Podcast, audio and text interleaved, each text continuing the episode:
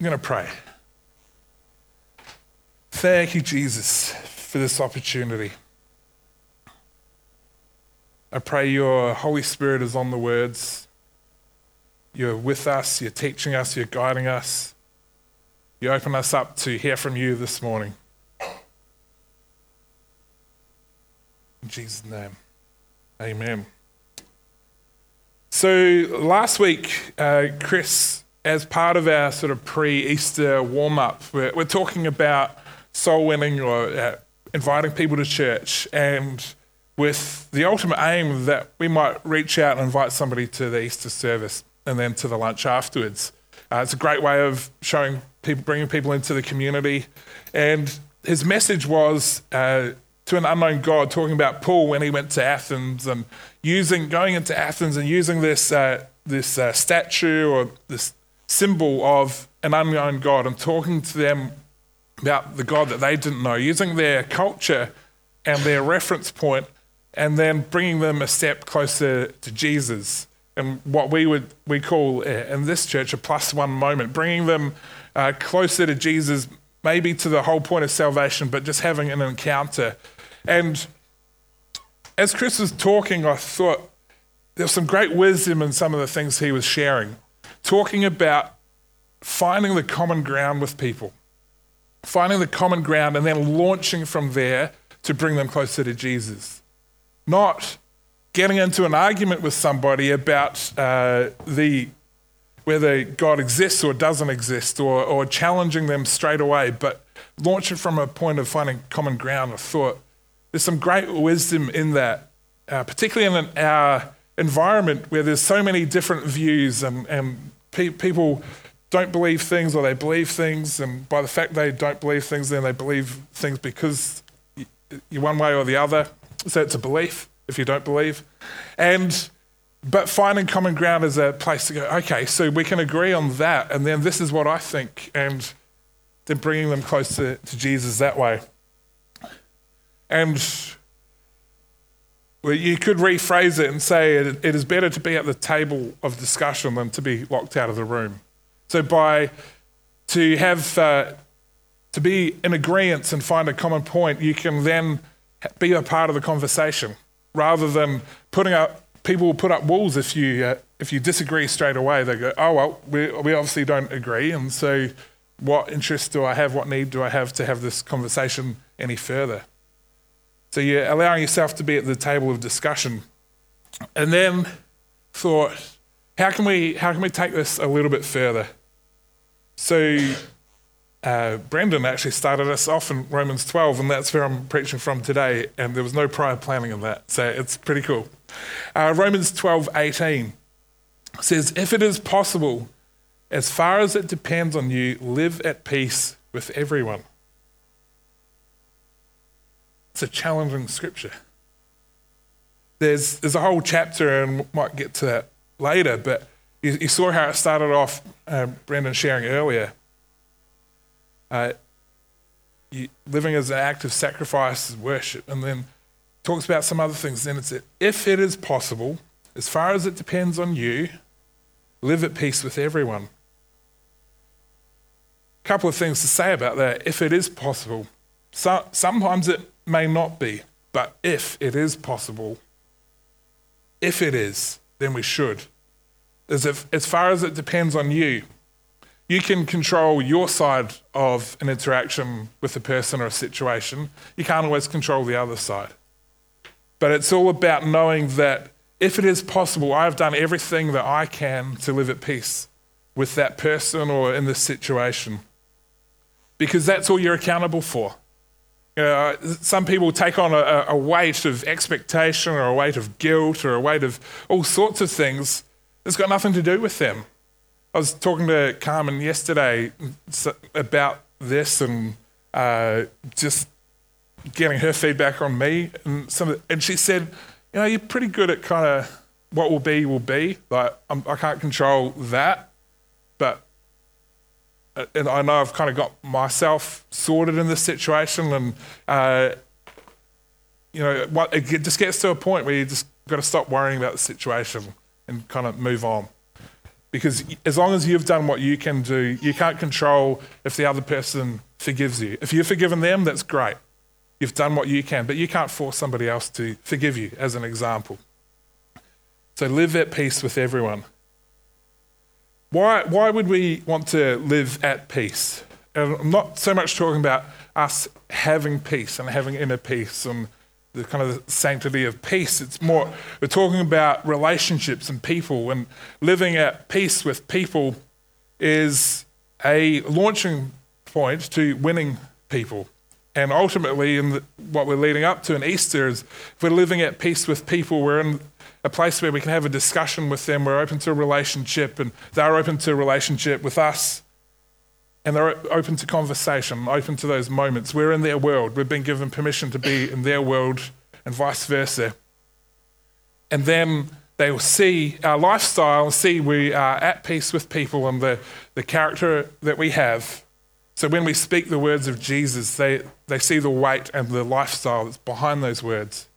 We might have moments where we encounter somebody uh, at work or on the street or in a social setting where you might just bump into somebody, have a conversation, and then they have an encounter. But a lot of the time, most of the time, I would make an assumption that comes from people we know, comes from our relationships. And so it's important that we do what we can to be living at peace with people around us. Doesn't mean we have to agree with everybody. Doesn't mean we have to all think the same but we can live at peace with people. Hebrews 12:14 the writer of Hebrews, which is possibly Paul, says, Make every effort to live in peace with everyone and to be holy. Without holiness, no one will see the Lord. There's more in that chapter, but saying, Make every effort to live in, live in peace without holiness, uh, to be in peace with everyone and to be holy. Without holiness, no one will see the Lord. So when we're living to, when we're aiming to live in peace with people and be holy, which comes about by relationship with Jesus, then people will see the Lord because of our holiness, because of the character that Jesus has put in us. It's not, not anything we've achieved. It's not saying I'm holier than anybody else. We're only made holy through Jesus on the cross. And then so our lifestyle should flow from that holiness, that new life that we have. Romans 14 uh, an interesting area it's talking about. This chapter talks about conscience and not causing others to stumble and to be in agreement uh, and to, to look out for each other. And it says, Romans 14 19, let us therefore make every effort to do what leads to peace and to mutual edification. Peace and mutual edification.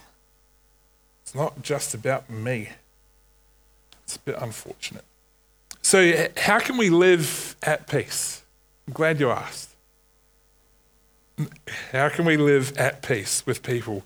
Got three things I'd like to share and discuss and work through, and, and some examples. And my aim from today is just that you might grab a hold of one piece of wisdom, and it's not wisdom from me because I'm not that wise. I just read the Bible, and there's some great wisdom in there, particularly in Proverbs. I've got a few Proverbs this morning. And it's not to say I'm, I'm perfect in any of these areas because I'm far from it. And people that know me well know I'm not perfect. But there are some uh, pieces of wisdom I've latched onto in years that have helped guide some decisions and guide some things, uh, some moments, and at particularly at decision points about which way to go and how I'm going to react or respond to a situation. And just like us all to grab a hold of something this morning that might be a word for where you're at and decisions that you're coming up against this week or situations. So, the first one how can we live at peace? Be wise, not right. Have that. See, be wise. Say, be wise. Be wise. Not right.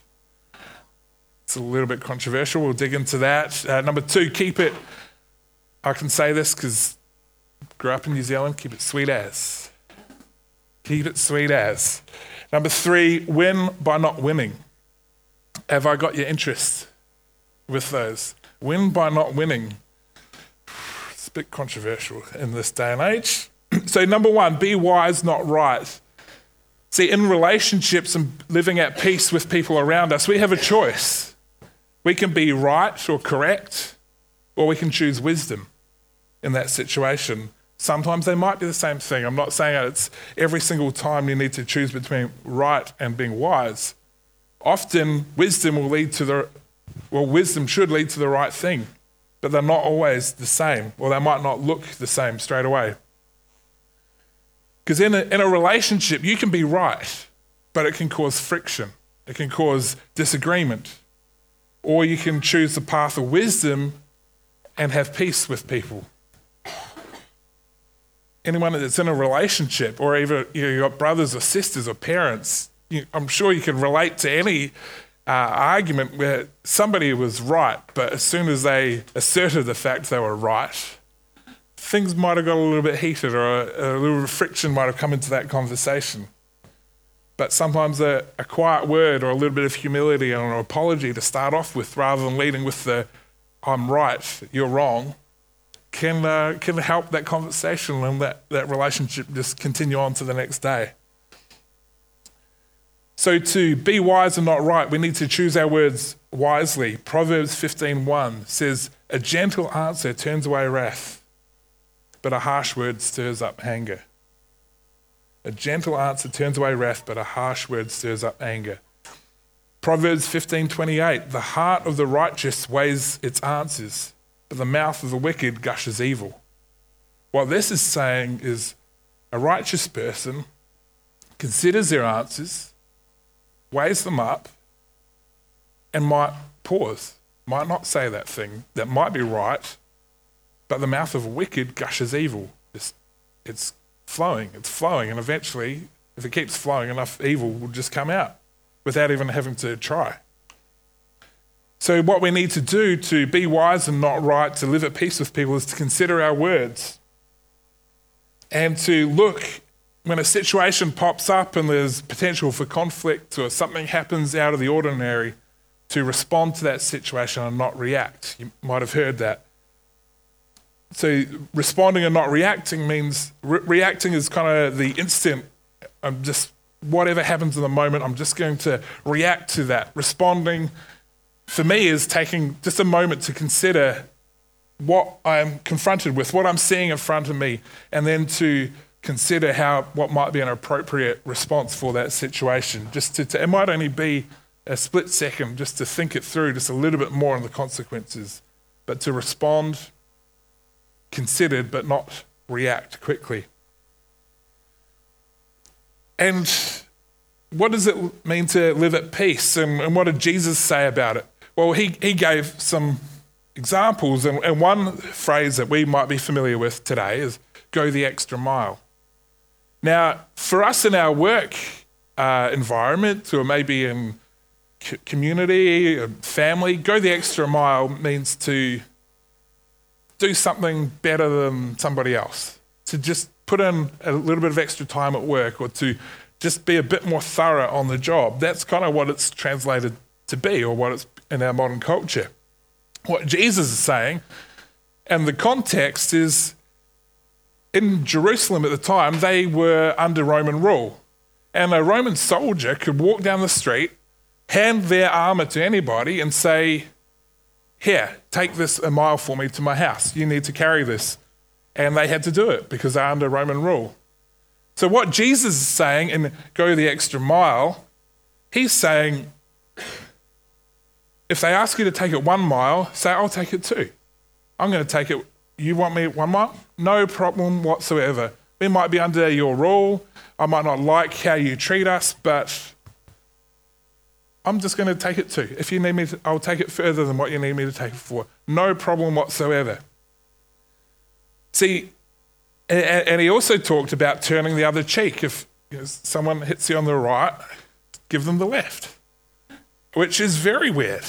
Very weird. And again, for us, in our day and age.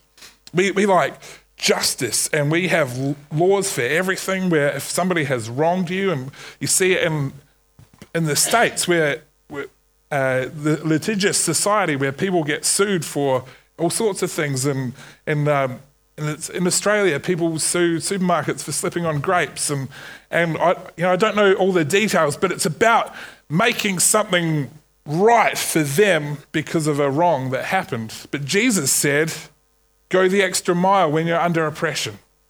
Turn the other cheek when someone hits you. And he's, he's flipping around what they have been taught, where an eye for an eye, where you get revenge. You, if somebody does something, there's an immediate consequence. He's saying, let go of those things. What that does for us is you actually, it's a challenge to our view of getting justice, but you actually win because you choosing to hand over power. But by doing that, you're actually in power because you're in control of your response, your reaction to the situation.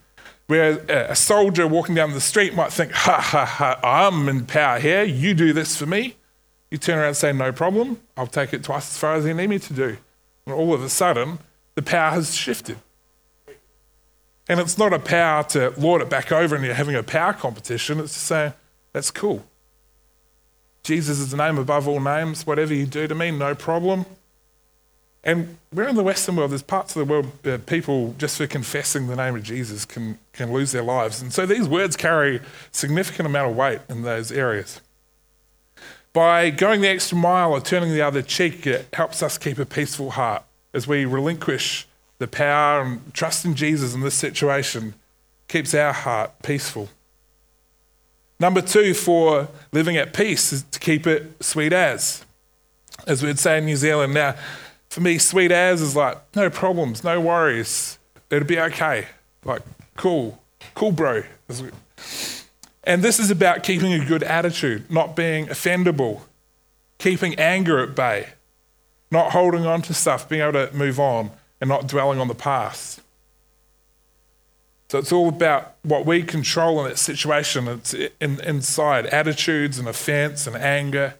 Proverbs 19:11 says, "A person's wisdom yields patience. It is to one's glory to overlook an offense." Has anybody here been offended before? I uh, didn't see many, well, any has really, but there was a lot of laughter. A bit of like, have you lived the day?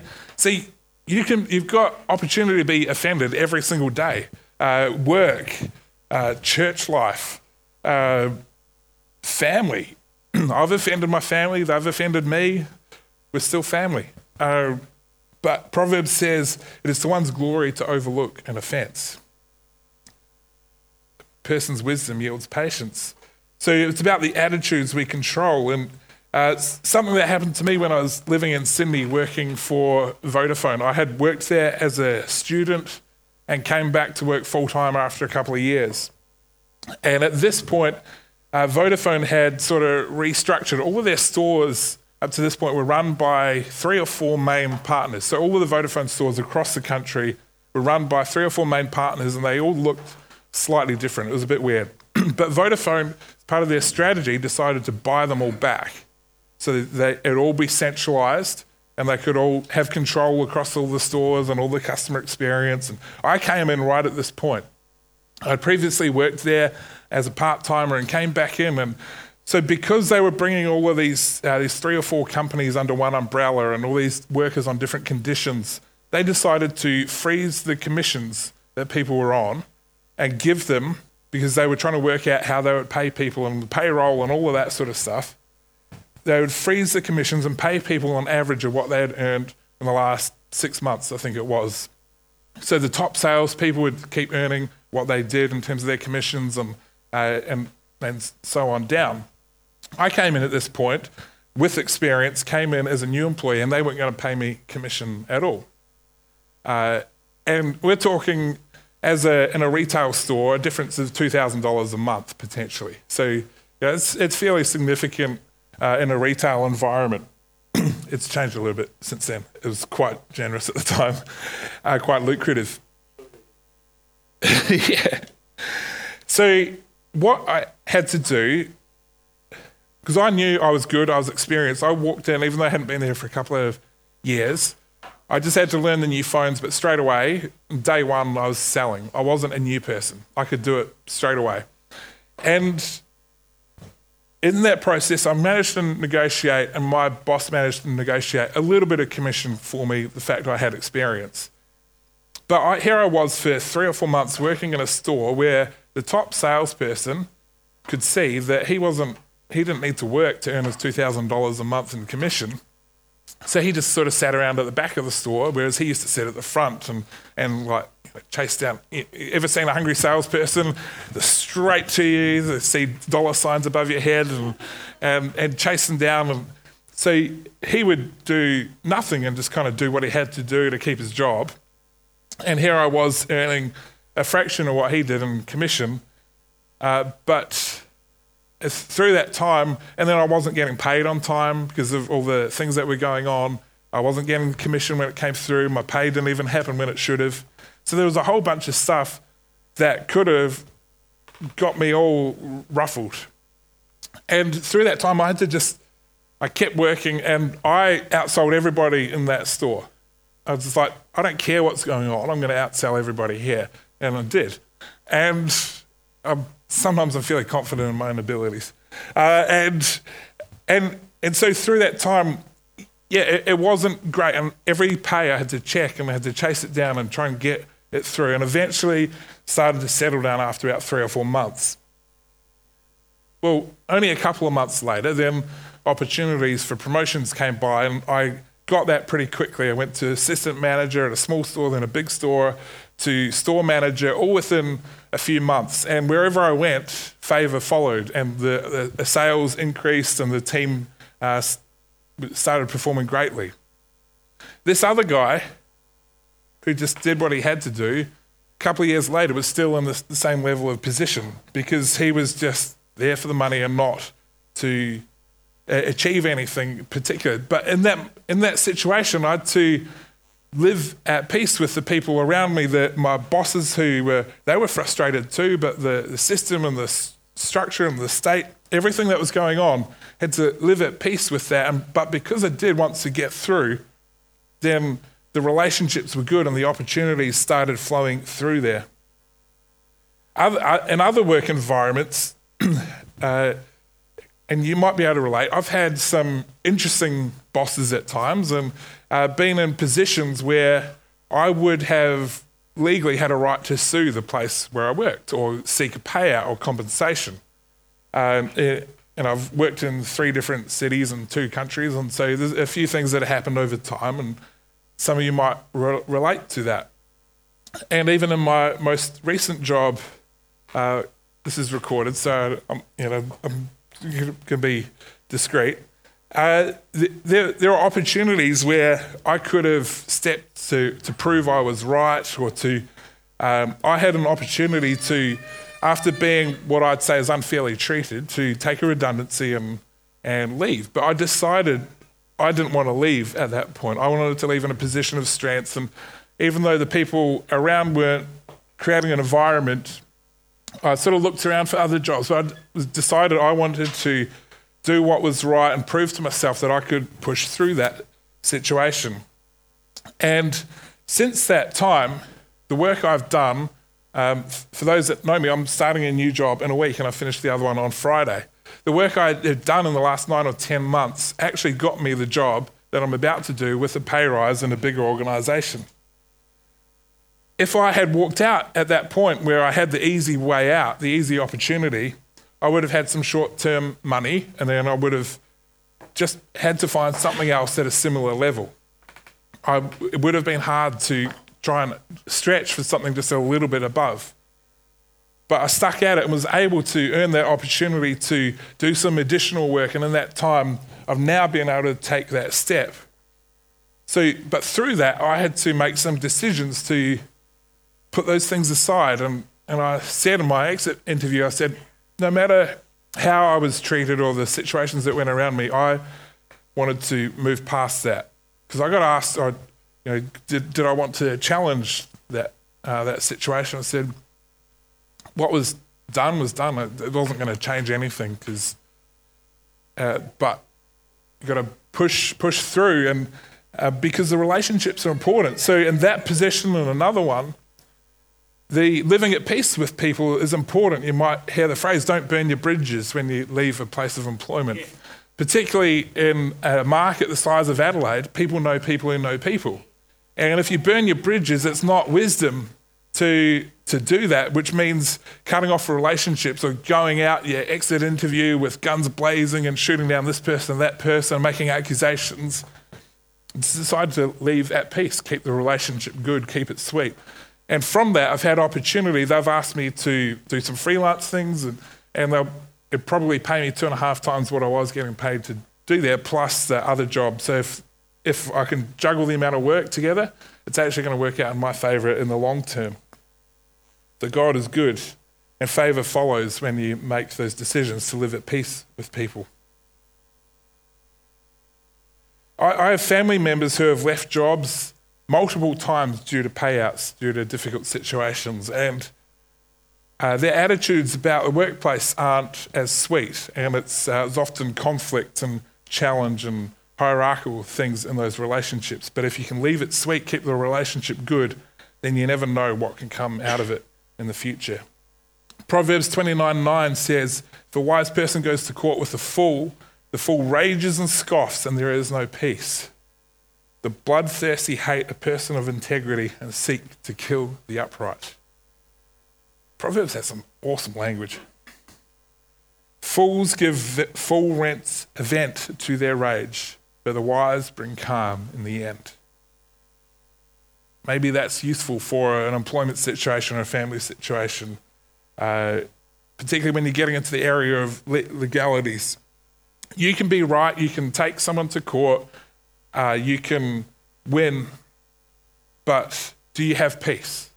Is that the right thing? I'm not saying it's not, saying consider and speak to Jesus, pray about it, talk to your leaders, because it's not always the, the wise thing to do in terms of relationships and living at peace internally, but with other people too.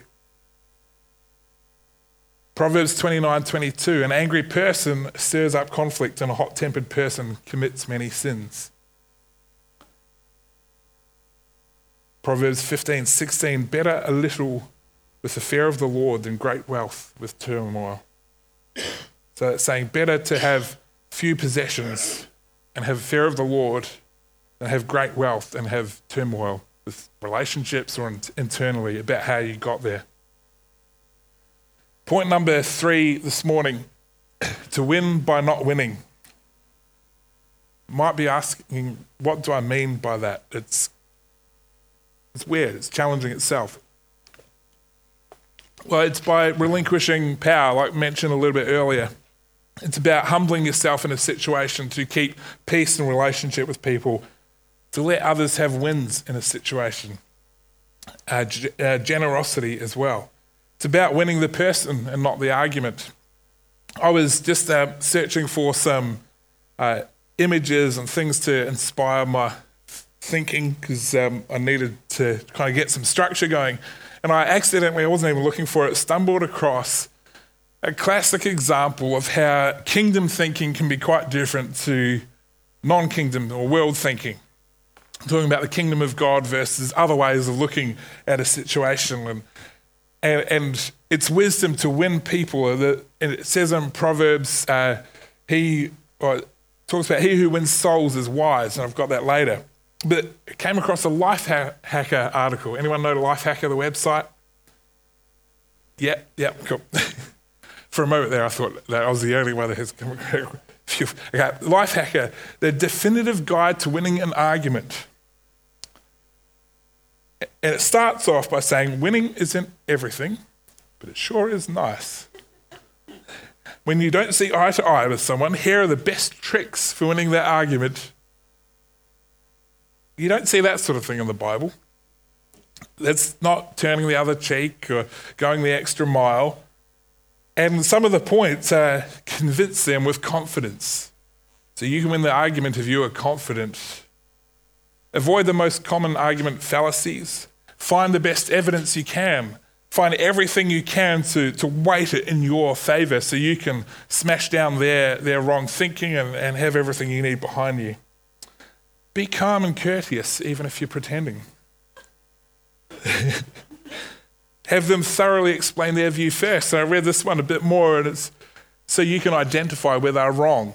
And so you can challenge them if they're explaining what they're talking about, and the next one is ask them the right questions to get them going. Because it says the more they talk, the more wrong things they might say, and it's going to give you some evidence to win the argument. You see how this is going to create great, healthy relationships if you follow this advice? Stay on topic and look for consensus to back you up because it's all about winning the argument. Proverbs 11:30 says the fruit of the righteous is a tree of life and the one who is wise saves lives or other translations he who wins souls is wise. So you are wise if you're winning people. You're winning relationships, you're winning souls to Jesus. Some other ways of keeping at peace and, and not to, to win in the relationships. And when I say win by winning, we, we want to win the person, we want to win the relationship over to Jesus. By not winning, by giving up things, is have you heard of the term one upmanship? This is one upmanship is where you're talking to somebody and you've got one up on them because they, maybe it sounds a little bit like this. They talk about a holiday they went on and maybe they said, Oh, you had a great time in Fiji. How long were you there for? A week. Oh, yeah, I, I, had a great time when I was there. I think we went for like a couple of weeks and we went on a cruise boat for another week around the. So rather than hearing the person's story, you, you take it further and, and add on, and then it suddenly becomes about you and how great your experience was. Or could be somebody got a pay rise of a certain amount. Oh, yeah, Oh, that's great. I, I got a pay rise and a bonus and an increase in commission. They gave me a car. This is one upmanship. And it could be, and it's something you, it's quite interesting. It's, it's sometimes a bit more subtle, but around kids. So we've got three kids under four and a half. So, and when you're in different groups, different environments, it's like, so when did yours start walking? It's not necessarily that overt, but it's like, oh, yeah, I, you know, Jemima started walking. Oh, how old was she when she did that? Oh, that's great. Yeah, mine did it a month earlier. It's one-upmanship. Like, what, what? Why do we need to do that? To spin that around, win the relationship, and when somebody is talking, you say, "Wow, that's great. That's awesome. She's walking. That's awesome. They're walking." Or, "Oh, Tell me about your great holiday you had. What, what did you do there? And, and what were some of the experiences?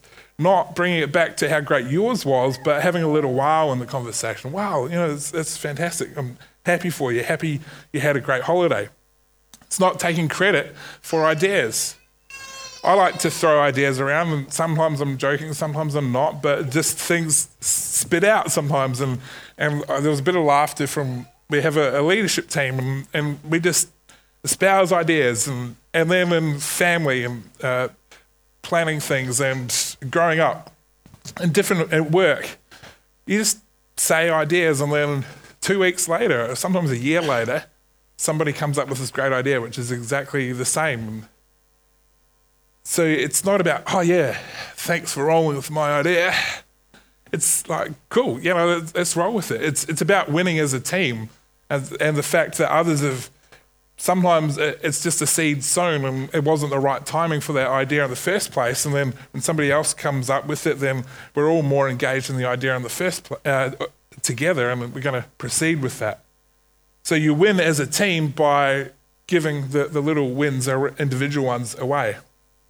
It's listening more than talking, not talking about yourself too much. Now, I have a problem with this because I actually don't like talking about myself because once I've heard a story once, that's kind of enough for me. I just don't like telling the same story more than once if I don't have to. It's not because I, I have a, a problem communicating about myself. I just I get bored doing it.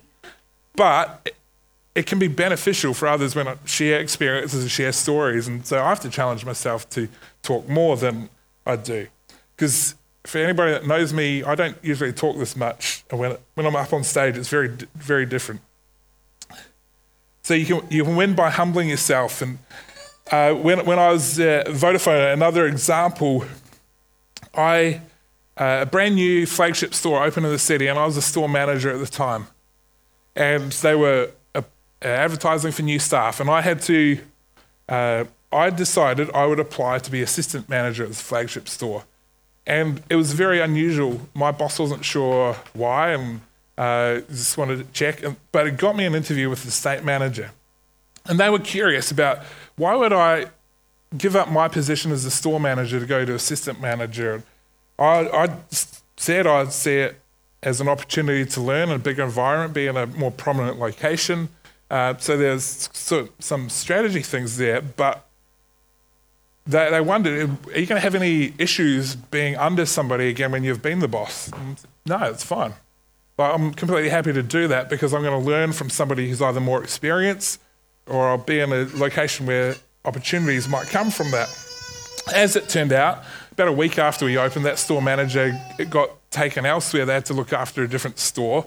And I was the acting manager for a while and eventually got uh, put in as the permanent manager. Uh, because, and then opportunities came from that. A few months later, we announced we were moving to Adelaide. This is right before we moved to Adelaide in 2012, so end of 2011. We announced we were moving to Adelaide. We went away on a month long holiday. My boss came to me and said, We want to, essentially, we want to promote you for the last four months you're here. And if the work goes okay, you'll get a five grand bonus when you leave. Um, so that was kind of weird, but it was kind of cool. Like God's favor was in that situation about, I humbled myself. It was, there was a bit of strategy behind it, but in a workplace, they were like, why would you even do that? Why would you consider making that sort of move? But favor of God was on it, and opportunities came through that. And they basically paid for me to move to Adelaide through that situation. Well, not just me, Carmen and Carmen and I. So they paid for us to pay for our moving expenses, uh, which was pretty cool. So Romans 12, just to wrap up. I'm not going to go through the whole thing, but in the context, as Brendan said, it talks about living sacrifice, urging us to. Uh, in verse 2, it goes to not conform to the pattern of this world, but be transformed by the renewing of your mind. So, what I've been hoping to share this morning is some wisdom from the Bible to just change how we might think about a situation or a relationship and how we might live at peace with that person and win that person over by our character and our behavior. Then you'll be able to test and prove what God's will is. Uh, from verse 3, it talks about uh, the body of Christ. And then in verse 6, we have different gifts. We have according to the grace given to us prophesying and faith and serving and teaching and uh, giving and generosity, uh, showing mercy. And then it goes straight into love must be sincere, hate what it is evil. Really short, kind of uh, punchy things starting to come up. It gets weighty. Cling to what is good. Be devoted to one another in love. Honor one another above yourselves. Never be lacking in zeal, but keep your spiritual fervor serving the Lord. Be joyful in hope, patient in affliction, faithful in prayer. Share with the Lord's people who are in need. Practice hospitality. Just like a bullet point list of things. Bless those who persecute you. Right?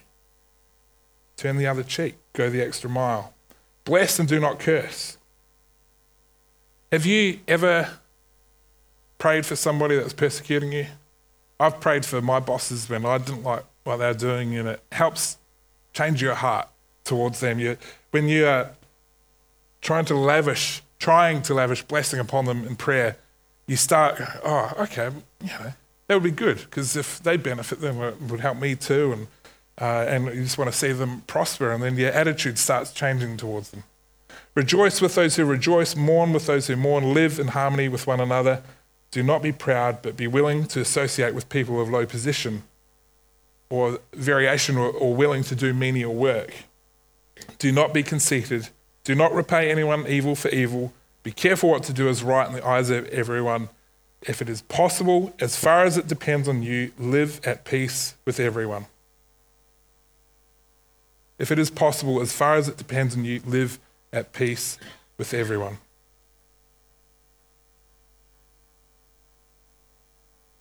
I just wonder if there's somebody that, or a relationship or a situation where you need peace in that situation or that relationship. Maybe there's a proverb or something to share this morning that might help you in that. Um, just ask Jordan to come. Oh, Jordan, sorry, Brianna. so used to Jordan coming up. It's just a default. Thank you. But I just wonder, we'd just take a quick moment this morning just to think about that and pray for God to reveal a way, a strategy, a, pro- a, proverb, a piece of wisdom that might help in that relationship to bring peace into that, whether there might have been friction in the past. But firstly, something we do every week, I want to give an opportunity. Maybe some of this wisdom and, and teaching, you've thought, that's, that's great stuff. I, where, where does this come from? I, I want more of this in my life every day. And, and this is from a relationship with Jesus. As it says in Romans 12, it's do not conform to the pattern of this world, but be transformed by the renewing of your mind. So, this is the thinking of Jesus, and, and we, we sung about it earlier and uh, prayed about it. Jesus died on the cross to give us the forgiveness of sins. And so, something we do every Sunday is we give people the opportunity to respond and say, I, I want relationship with Jesus because I see his teaching and his followers and what they have written and see what God has given us, it's wise and it's teaching for life, but ultimately it's forgiveness from sin. It's eternal life with Jesus. So I just ask everybody across this room to uh, close your eyes, please, and we'll just give people an opportunity to respond. So, in a moment, if you've never made that decision, uh, I'm going to ask you to raise your hand nice and high. And if there is anybody here this morning, I'd love to pray with you to accept Jesus as your Lord and Savior and to start that relationship with Him, start that journey walking and experiencing His wisdom and His guidance for everyday life. And maybe there's someone that has made that decision before and wants to come back to a relationship with Him. I'll also ask you to raise your hand in a moment. I'd love to pray with anybody in that situation this morning. So if there is anybody that would like to accept Jesus and start relationship with Him for the first time or done that before, just ask you to raise your hand nice and high this morning. We'd love to pray with you. Don't want to let any Sunday go by without that opportunity. Is anybody here this morning?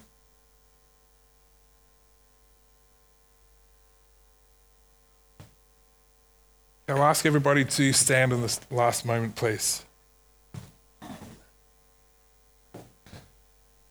And just to think about the three things of how can we live at peace with people in our world, just to close your eyes, maybe to, to think about a situation where you need peace in a relationship. Do I need to start bringing some wisdom and not be right? Do I need to keep it sweet as and, and change my attitude to drop anger, to uh, bring forgiveness into that relationship? Or do I need to change my language and, and not look to win and, and be superior, but to bring some humility, to humble myself, to bring some wow into conversations and to win that person over by the interest in the conversation have with them.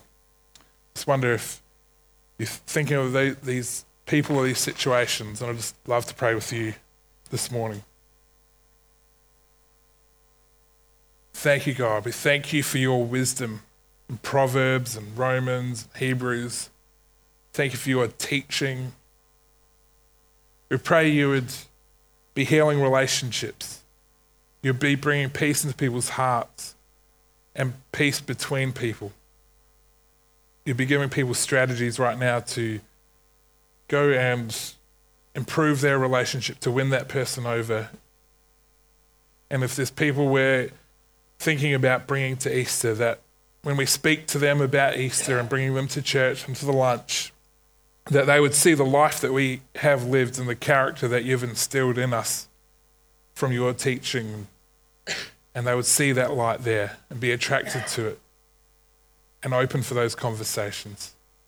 We thank you for those people around us that we have chosen to live at peace where there could have been conflicts, and for those relationships that have kept going. Pray you bring healing into other relationships right now. In Jesus' name. Amen. Cool.